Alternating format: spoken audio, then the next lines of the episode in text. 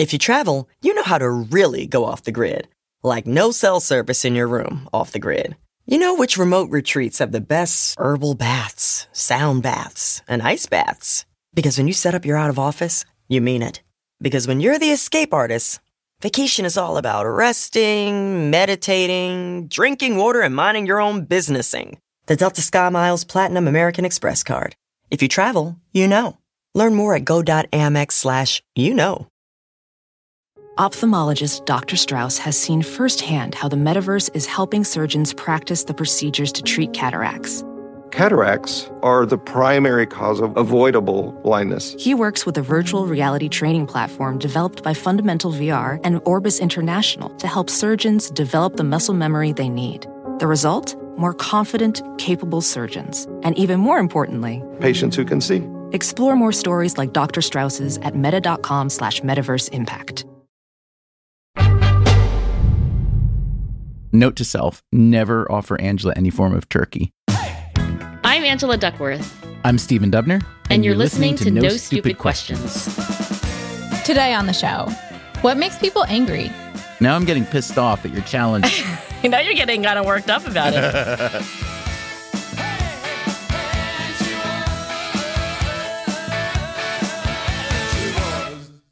Angela, in our pursuit of understanding more deeply what are traditionally called the seven deadly sins, we have come today to wrath, more commonly known as anger. Sounds so much better as wrath, though, don't you think?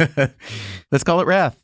And this brings us to a question that we received from a listener named Grant Ashby. And I suggest that if you aren't already sitting, you sit down. So Grant writes to say, I used to read stories of people showing unbelievable compassion and forgiveness even when they are the victim of a huge crime or misfortune.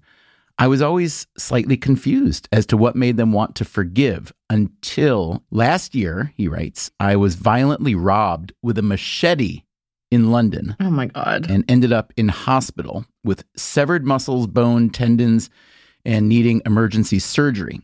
When I woke up, I felt gratitude that I was alive and that I had my family around me. My family were angry, but not really me. I can't quite explain it. It wasn't that I wasn't upset or traumatized, but just not angry. So my questions are what makes people angry? Is it nature or nurture, predisposed or situational? And he signs off best Grant. Unbelievable. Honestly, Stephen, I don't even know what a machete is, but it sounds terrible. A machete is a big knife that you use to hack your way through a jungle. It's something you don't want to come across when you're not at the handle end of it. Okay, thank you. So, Angie, I open it to you. Let's start with his first question What do we know about the causes of anger in a given person? It's interesting because anger is quite obviously an emotion. Some of these seven deadly sins are really behavioral, like things that you do to other people or to yourself. You know, gluttony, sloth, those are actions. I guess sloth you could argue is an inaction. But anger and also envy are emotions in the 21st century. Why are we punishing people for feeling emotions? Yeah, we're supposed to be allowed to feel things.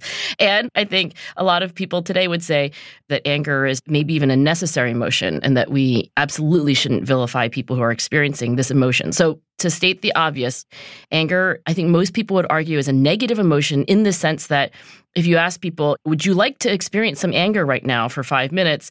Most people would say, no, I would prefer not to experience anger, just like they wouldn't want to experience anxiety or sadness.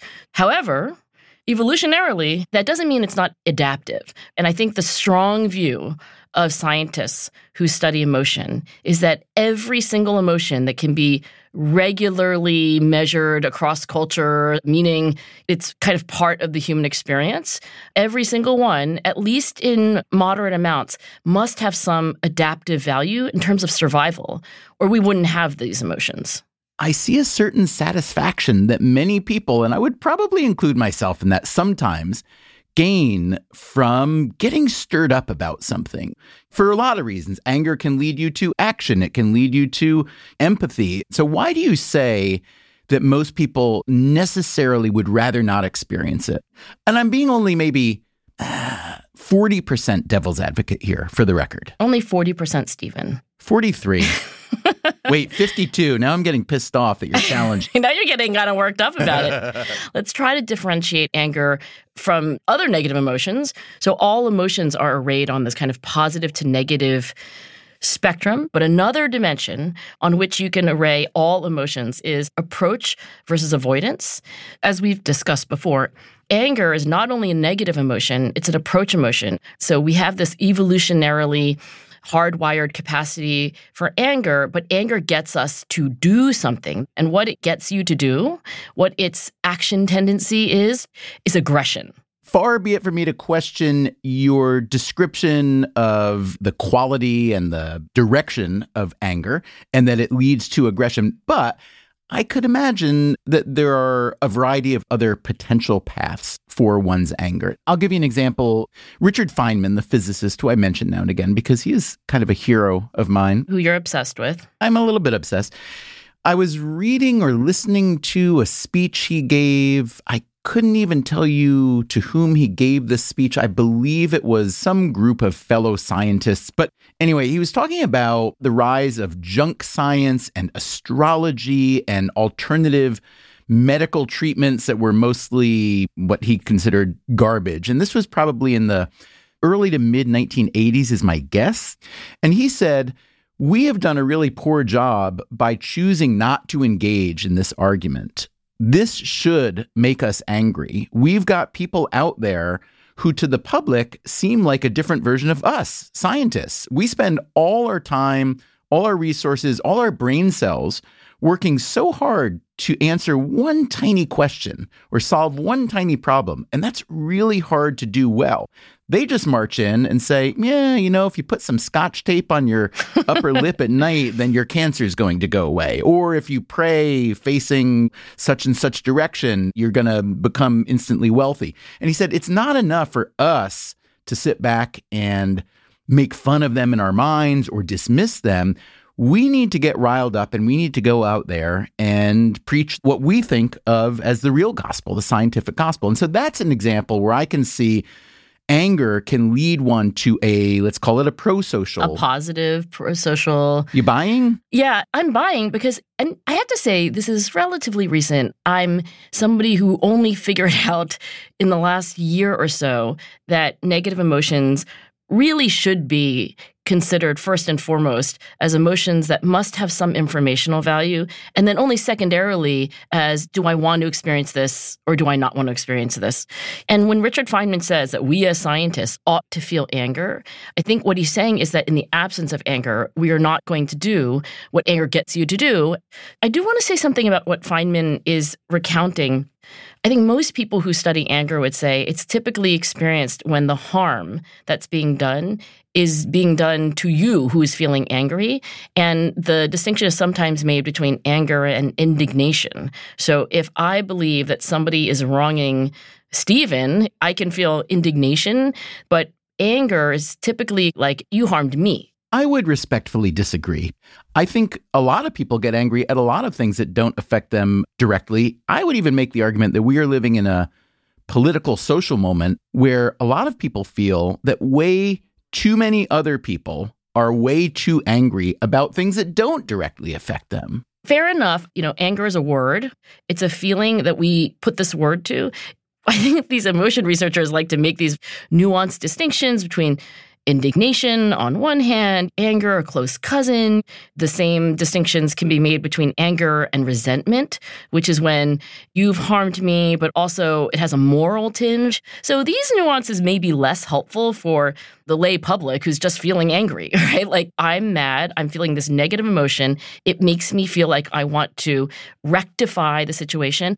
I'm going to tell you a story which is so ridiculous compared to the machete that it's embarrassing to tell. This is something that happened to you that was way below machete, but you did get very angry. Is that where we're going? It is. So, Grant, forgive me because you were talking about something which shouldn't even be on the same scale. But let me just talk about anger towards inanimate objects. Like, how many of us have, like, whacked our shin on a coffee table and experienced this hot flash of anger directed toward the coffee table, right? And so, have I told you my story of the after school turkey sandwich? This wasn't about the kid who ate a turkey sandwich and vomited on the jungle gym. That wasn't a turkey sandwich, was it? No, that was George, and it was a cheese sandwich. Always cheese, like white American cheese on white bread. It is interesting not only how often sandwiches enter our conversation, but the many different roles they play. Oh no, life is a sandwich. Let me hear about this terrible turkey sandwich and what it did to you. I can't believe I remember this all these many years hence, but it's elementary school. Maybe I'm like fourth or fifth grade. I'm old enough to make myself a sandwich, and I'm a latchkey kid.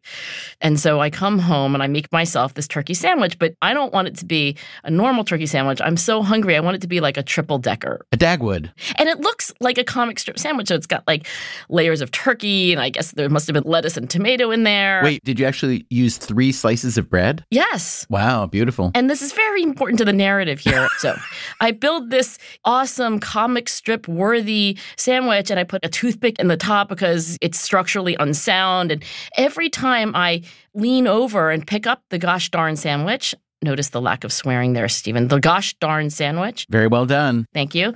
So it just like falls apart. Like the bread starts to disintegrate and stuff starts spilling out over the carpet. And I was so mad that I ripped apart the turkey sandwich, you know, covered in mayo and everything, and I just flung it into all corners Wow. of the room. I happened to be in my dad's like home study. So Would you have done that if you were in your bedroom? I think I may have because the thing is about this lovely emotion that we have programmed into us, at least the capacity.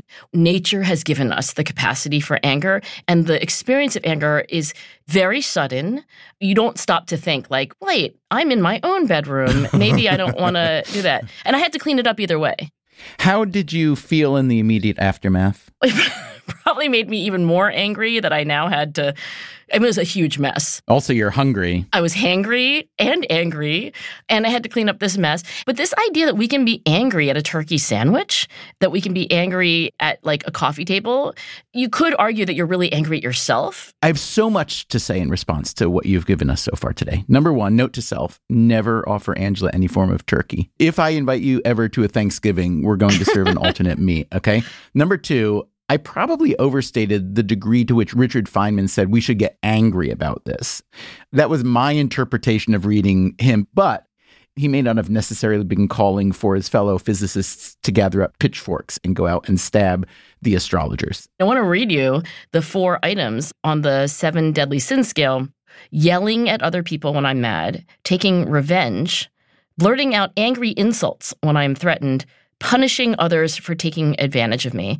I'm pretty sure that St. Feynman didn't mean those kinds of behaviors. So I think you're right that the emotion of anger can lead you to take action that can be positive, but so often it's negative or harmful. I think that's probably why it's a seven deadly sin. Right. But one of the beauties of talking about the seven deadly sins, this list of prohibitions that were generated more than a millennium ago by the Catholic Church, is that we can compare what was seen as sinly and deadly back then to how we feel about things now. So in this case, it sounds as though anger has a lot of staying power, right? That anger is very similar now as it was, let's say, 1500, 1800 years ago, in that it leads to actions that can be really harmful. However, I would like to posit that we've probably progressed at least a little bit. You are, for me and for everybody listening to this, an amazing role model because the fact that it took you until the last year to understand the potentially positive valences of negative emotions like anger, the fact that it has a real value, I think that's really encouraging for all of us. That was a little vulnerability moment there for me, Stephen. I had to confess that I was like 51 when I realized that negative emotions aren't so bad.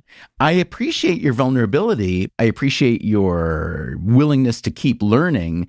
But even more than that, I appreciate the fact that if someone like you doesn't have a grip on all the negative emotions by now, hey, that means it's okay for me to not yet either and to learn from you.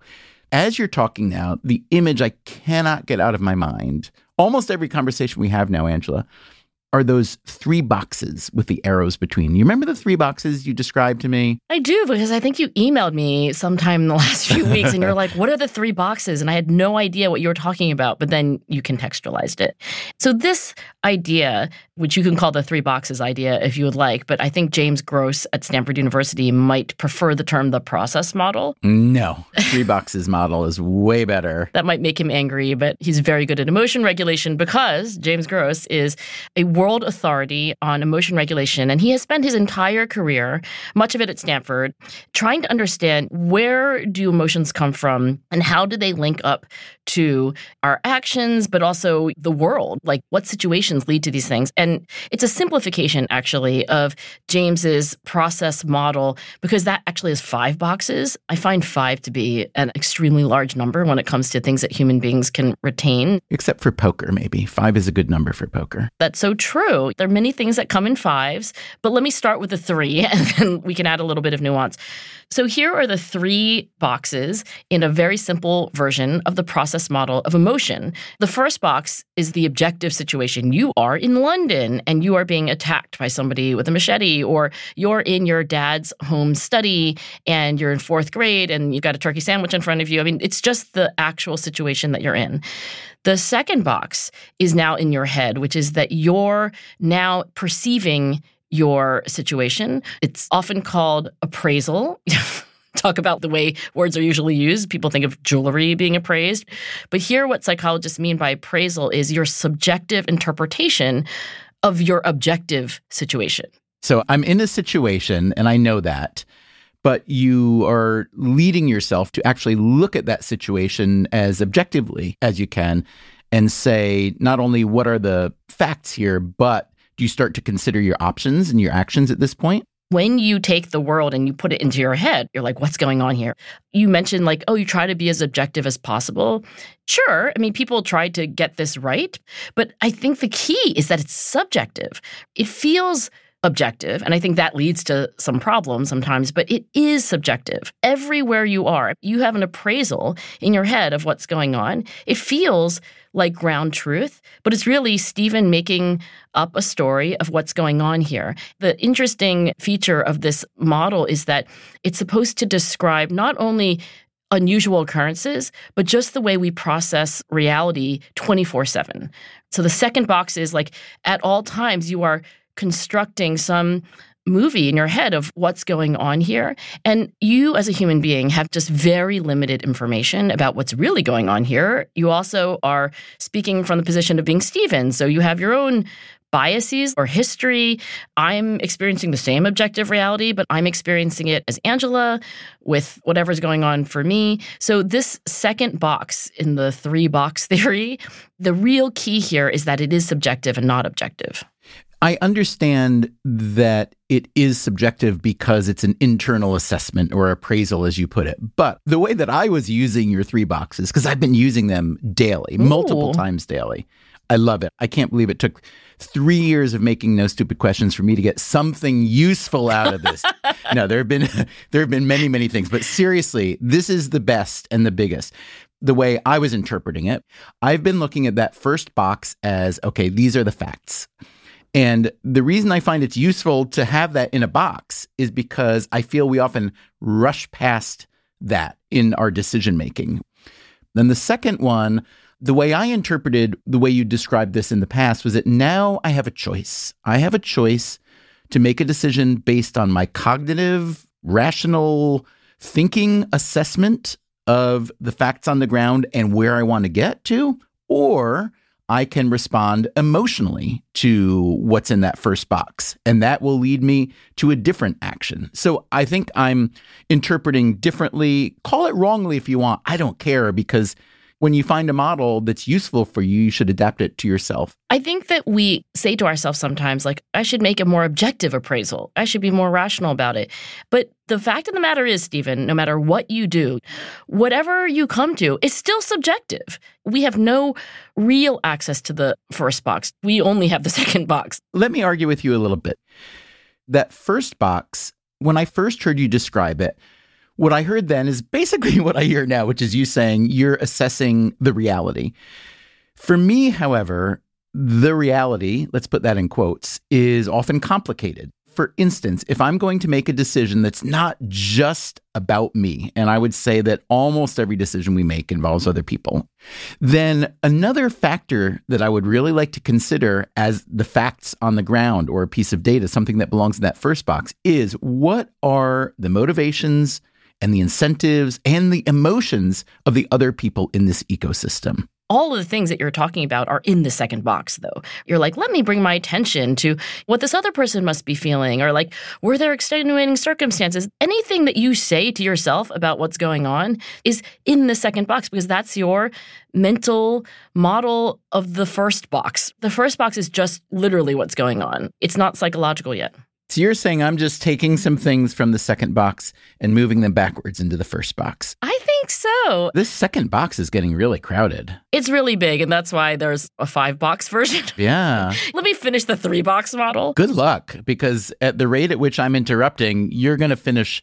the third box never by next Monday. Okay, granted, that second box appraisal, interpretation, what's going on here, it's a big box. And I think most of therapy, at least contemporary therapy is like trying to unpack your second box. Like, how are you making sense of your marriage?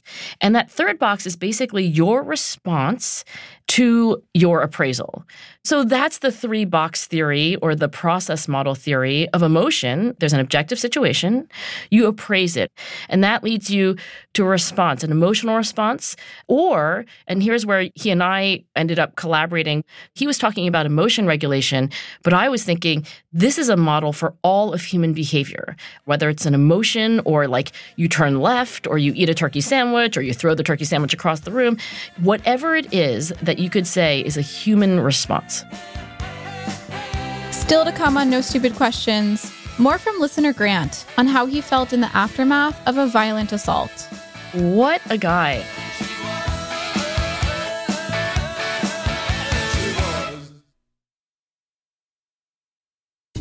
No Stupid Questions is sponsored by Wondery. In the decades before the Civil War, slavery's grip on America tightened. But soon, a diverse group of abolitionists began to construct a clandestine path to freedom. Hosted by Lindsay Graham, Wondery's American History Tellers takes you through the events, times, and people that shaped America and Americans. The latest series explores the Underground Railroad, a covert network of secret routes and safe houses operated by men and women committed to helping the enslaved escape. Fugitive slaves and anyone helping them face terrible violence and even death if caught. For those brave enough to risk the journey, the Underground Railroad offered a path north where their freedom was assured. Follow American History Tellers on the Wondery app or wherever you get your podcasts. You can binge this season of American History Tellers, The Underground Railroad, early and ad-free right now on Wondery Plus. No Stupid Questions is sponsored by Rosetta Stone. Want to get the most out of your travels? Use Rosetta Stone, one of the most trusted language learning programs, to learn the language of the place you're visiting so you can fully immerse yourself in the culture. Rosetta Stone's teaching method helps you learn intuitively. You're trained to listen, speak, read, write, and think in your chosen language. Plus, their true accent feature gives you feedback on your pronunciation. And with the Rosetta Stone app, you can learn anytime, anywhere. Make progress with lessons as short as 10 minutes. For a limited time, our listeners can get Rosetta Stone's lifetime membership for 50% off. That's 50% off unlimited access to 25 language courses for the rest of your life. Redeem your 50% off at rosettastone.com slash questions. That's rosettastone.com slash questions. No Stupid Questions is sponsored by IXL Learning. Instead of costly private tutoring, IXL Learning can give your child the help they need at an affordable price. IXL is an online learning program for kids. It covers math, language arts, science, and social studies. It's designed to help them really understand and master topics in a fun way with positive feedback. And you get one site for all the kids in your home, pre K to 12th grade. There's a reason why IXL is used in 95 of the top 100 school districts in the U.S. If your child is struggling, this is the smartest investment you can make, and a month of IXL costs less than an hour of tutoring. Make an impact on your child's learning. Get IXL now. And No Stupid Questions listeners can get an exclusive 20% off IXL membership when they sign up today at IXL.com slash questions. Visit IXL.com slash questions to get the most effective learning program out there at the best price.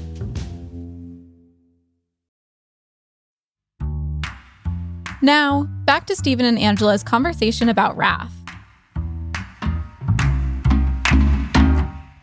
Let's take modern day Angela, not fourth grade Angela who throws turkey sandwiches, and not even the Angela from three years ago. When we started the show, you had mentioned quite frequently your occasional bursts of anger, what we call losing our temper. Like Pompeii, rare but fatal. I kind of didn't believe it because you just didn't seem like the kind of person that would lose one's temper. But I came to believe it because, you know, I trust you. You're not a liar. I was going to say because I lost my temper at you. No, but just because I kept saying it over and over again, I seem credible. Yeah, I don't think you have lost your, No, but you had enough haven't. concrete examples of things that you did that made me think, okay, yeah, it really does happen. So anyway, you say that only in the last year have you come to appreciate the positive values or the utility, let's say, of some negative emotions. But also, you've told me before that you feel you're doing better with keeping your temper, with not exhibiting that anger. I want to know why. Why do you think you've been able to regulate to that degree? I first want to confess that I still score higher on wrath than on, I think, any of the other seven deadly sins. Okay. I'm pretty high on pride, too, unfortunately. You're low in lust, we've established, but high on wrath. Pretty much. but I have made progress. On the wrath scale, how do you compare to others in your survey?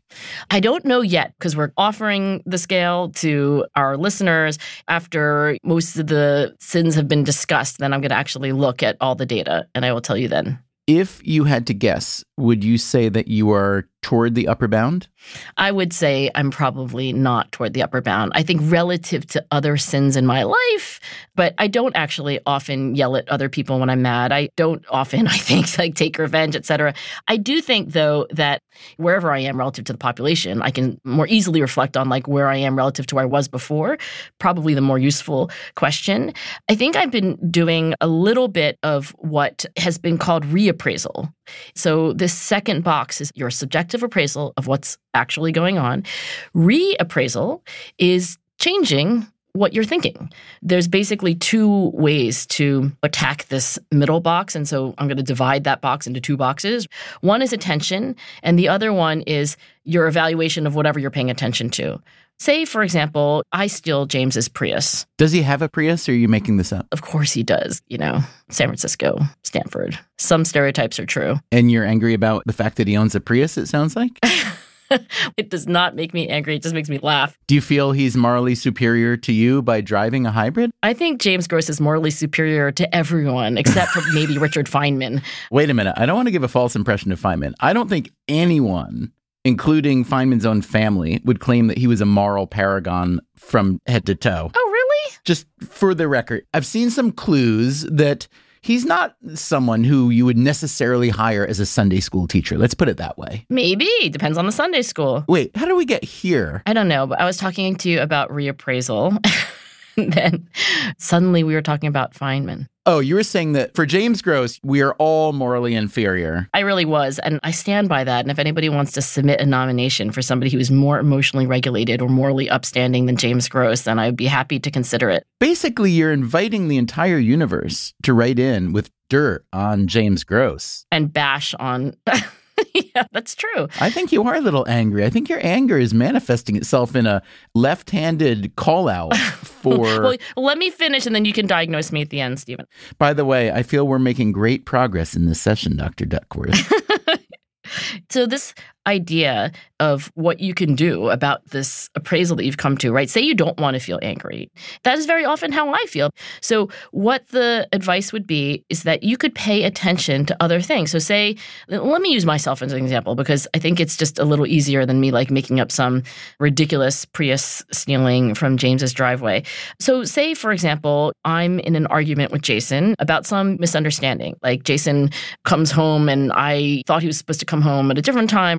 I could pay attention to things that would either amplify or actually decrease my anger. So I could pay attention to, oh, there must be some extenuating circumstance for you not coming home when we had previously agreed that you would come home. And in Grant's circumstance, he may be paying attention to things other than the fact that whoever it was that committed this horrific crime obviously had harm in their hearts. You know, it was unjust, it created lasting damage. But he might, for example, like think about why would this person possibly end up in a situation where they're like robbing people on the street with a machete? Then the emotions can shift. So the point here is that one of the ways to change your appraisal is to change your attention. You bring up Grant's perspective and why on earth he didn't feel angry about this incident when many of us might have. We reached out to Grant to get some follow up information because this was a fairly unusual email for sure. And so I'd like to read you some of his response. He was very candid in his answers. So, first of all, he wrote, it was actually his bachelor party. Oh my gosh. So, fortunately, he writes, I was a little inebriated. I'm not sure how fortunate that is necessarily, but okay. He said, At the time, I don't think I quite grasped the severity of the injuries or the impact of those around me. My family had traveled hours to be by my side. Then he writes, But when I realized, having seen pictures and videos of the event, that I was genuinely lucky to be alive, he wrote, It's a Rambo knife or machete that they used. I found out after waking up that I was number five of seven that were robbed by the same group.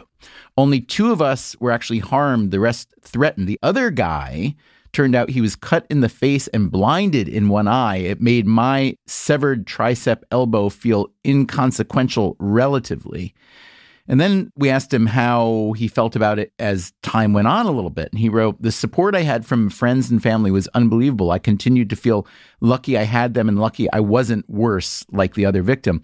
He says, I just contextualize that there's always someone worse off than me what interested me about that response, Angela, is we've talked about comparison being the thief of joy and so on. That's a case where comparison was actually beneficial for him. Yeah, I don't know what the opposite of a thief is, but yes. And then he writes the police did catch the two guys, meaning the bad guys, who both pled guilty, but due to the court system, which I don't fully understand, they're still awaiting sentencing. Now, here's what's really interesting to me this next bit I'm about to read you. He's essentially trying to understand the perpetrator's anger. He wrote, both culprits had records. One was actually on probation. They both had family attending the sentencing. I don't know why, but I assumed they wouldn't. I assumed they were lost souls, but they had people waiting for them. I realized through online searching one of them had a father who was an armed robber. I don't know if that made me rationalize it, that it was nature, or it made me realize how powerful love is that people stand by family even knowing they committed evil crimes.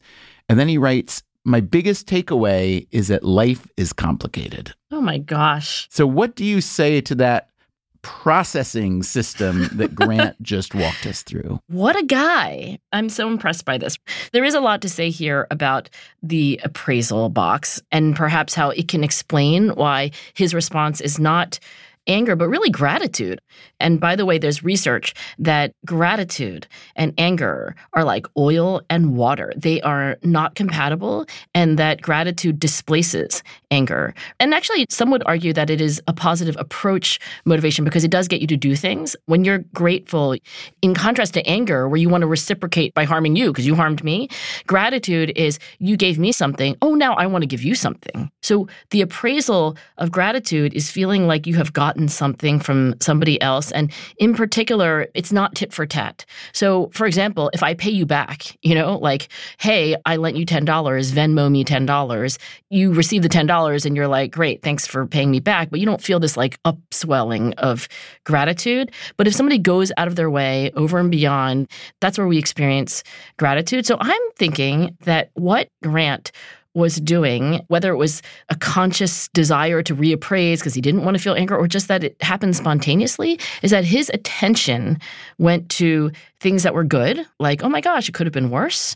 But also the other way that you can reappraise, and this is why I can divide this box of appraisal into two, is just your evaluation of the things that you are paying attention to. I do think about forgiveness as sort of the opposite of anger, at least a treatment of anger. And it does make me think of that old quote. I don't know who said it, but it's something about how holding on to your anger is like drinking poison and hoping that someone else will die. You've got this strong feeling, and you somehow contort your mind into thinking that you're sending out bad juju to somebody else. And in fact, it's really all about you. I did a little bit of reading on the history of the philosophy of anger, and there's a lot of divergence. The University of Chicago philosophy professor Agnes Callard wrote a piece in the Boston Review. This was an entire issue of the Boston Review about anger. And Callard writes In one corner, we have those who think that we would have a morally better world if we could eradicate anger entirely. This tradition has its roots in ancient Stoicism and Buddhism. In the other corner of the debate stand those who conceive of anger, up to a point, as an essential and valuable part of one's moral repertoire. Anger is what sensitizes us to injustice and motivates us to uphold justice. I think of Angela, another saying, if you're not angry, you're not paying attention. Is there a saying that if you're not angry, you're not paying attention? Yeah, I don't know when that happened. It sounds like probably from the 1960s. Uh, societally. Yeah, if you're not ticked off about the things that people are doing that are plainly bad, then you're not paying attention, or even worse, you're paying attention and you choose to ignore it. I think it's easy to dismiss someone as saying, oh, they're just angry. I don't think anyone is ever, quote, just angry. It's a combination volcano and tip of the iceberg. it's a volcano that you only see the tippity top. And unless you know what's going on underneath, you're going to do yourself a real disservice. Anytime you experience something yourself, like anger, sadness, anxiety, joy, or you see somebody else experience any of those emotions, or you see somebody do something like pull out a machete or try to make a turkey sandwich or throw the sandwich around the room, what I can see is the third box. But then you should always ask, what is the second box? What is the appraisal that led them to feel that way, to led them to do that thing? And then you could ask, okay, what are the objective circumstances. What is in the first box? And this is where James and I have been going in our own collaborative research. We're wondering whether we should like tell the world about these three boxes. And would that be, in a way, not an alternative to therapy, but the number of people who need therapy and the number of people who could potentially possibly get it, just given the number of therapists, it's so asymmetric. So we're sort of wondering whether three box theory training could be in some ways universal.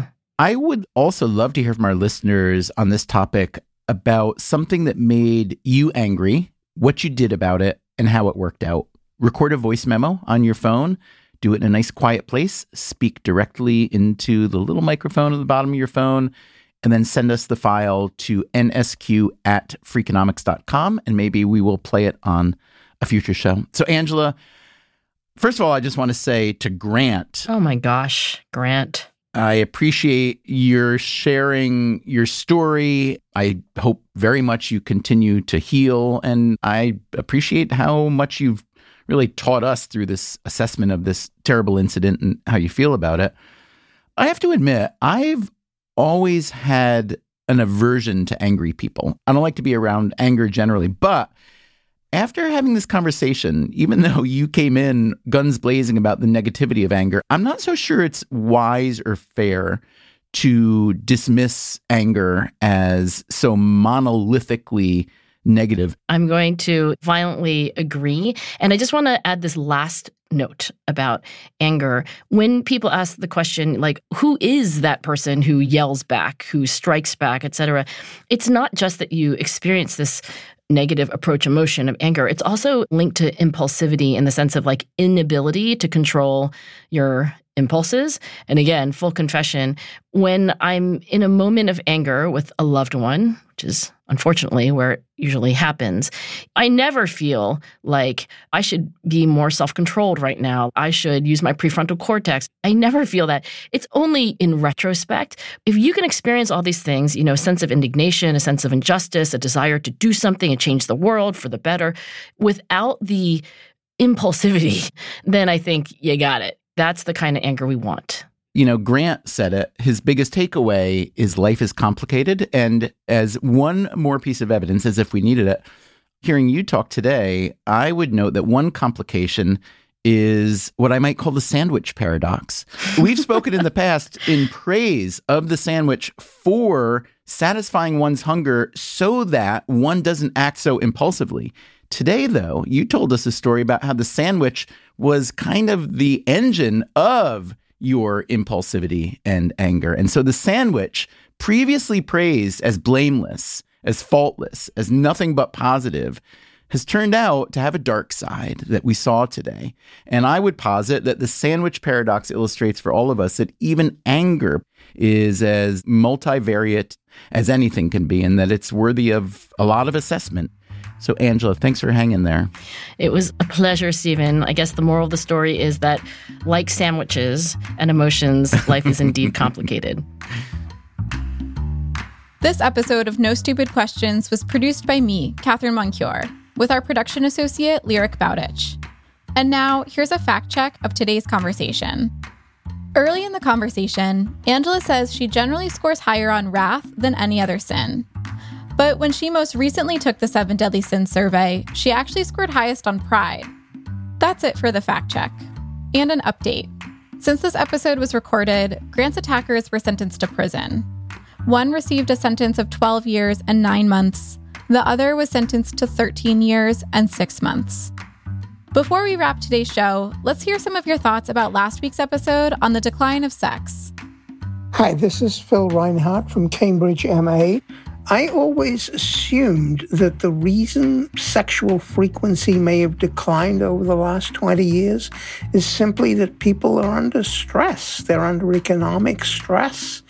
And it's hard to have sex when you're working harder and you're tired and you're worried about your family finances. As simple as that. Thanks. Hi, Angela and Stephen. This is Dana from New Jersey. One of the things I don't think you addressed was the equality of men and women. As women's rights, protections, and voices have become more respected, we now have more of a choice over our bodies and our actions, whereas before it may have been viewed as a duty to have sex rather than something that was pleasurable for the woman. Perhaps this also affects men's points of view towards intimacy and sex because no longer are women expected to just please men men are expected, in a lot of cases, to also please their partners. And maybe rather than just a declining over time in a negative way, maybe it's just a rebalancing. There's no one reason why people are having less sex these days. However, I do think it comes down to a couple of things specifically for people who are single and people who are dating. These include a loss of community in dating, say over the past decade. We have fewer chances to meet people through friends and regular connections. And so there's less trust and accountability in the connections we do make because these are basically complete strangers online. So women have to routinely let their friends know where and who they are on a date with if they meet off an app so that they don't run that risk risk of getting hurt or killed without having someone to check on them. That kind of kills the mood, to be honest. And finally, women are just reckoning a lot these days with their past negative sexual experiences and taking their sweet, healthy time to return to putting themselves in a vulnerable situation like sex and basically just choosing to go pursue positive connections and go without sex if it's not a good enough option. That was, respectively, Phil Reinhart, Dana Morand, and a listener who asked that we not use her name. Thanks so much to them and to everyone who sent us their thoughts. And remember, we'd still love to hear about a time when something made you angry and how you responded. Send a voice memo to nsq at freakonomics.com. Let us know your name and whether you'd like to remain anonymous. You might hear your voice on the show. Coming up next week on No Stupid Questions, Stephen and Angela discuss whether or not our society is built on envy. Oh, bringing together our two favorite things social media and high school reunions. That's next week on No Stupid Questions. No Stupid Questions is part of the Freakonomics Radio Network, which also includes Freakonomics Radio, People I Mostly Admire, and Freakonomics MD. All our shows are produced by Stitcher and Renbud Radio. This episode was mixed by Eleanor Osborne with help from Jeremy Johnston. We had research help from Joseph Friedman and Dan Moritz Rabson. Our executive team is Neil Carruth, Gabriel Roth, and Stephen Dubner. Our theme song is And She Was by Talking Heads. Special thanks to David Byrne and Warner Chappell Music. If you'd like to listen to the show ad free, subscribe to Stitcher Premium. You can follow us on Twitter at NSQ underscore show and on Facebook at NSQ show. If you have a question for a future episode, please email it to nsq at freakonomics.com. To learn more or to read episode transcripts, visit freakonomics.com slash NSQ. Thanks for listening. Far be it from me to disagree with you. No, you could be Stephen. Is that just what I am? I'm a disagreeable person.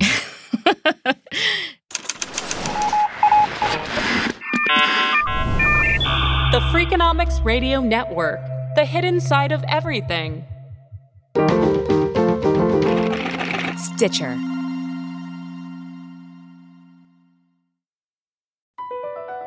BP added more than $70 billion to the U.S. economy in 2022.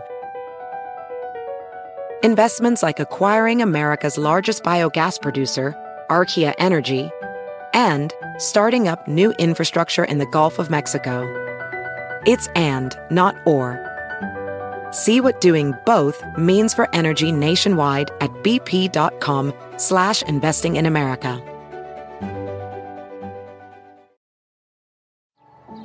Every day, our world gets a little more connected, but a little further apart.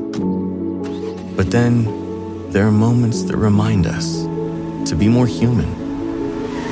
Thank you for calling Amica Insurance. Hey, uh, I was just in an accident. Don't worry, we'll get you taken care of. At Amica, we understand that looking out for each other isn't new or groundbreaking. It's human. Amica, empathy is our best policy. Justin and so good. Thousands of spring deals at your Nordstrom Rack store. Save big today on new arrivals from Kate Spade New York, Nike, Sam Edelman, Free People, and Madewell, starting at only $30. Great brands and great prices on dresses, denim, sandals, designer bags, and more. So rack your look and get first dibs on spring styles you want now from just $30 at your Nordstrom Rack store. What will you find?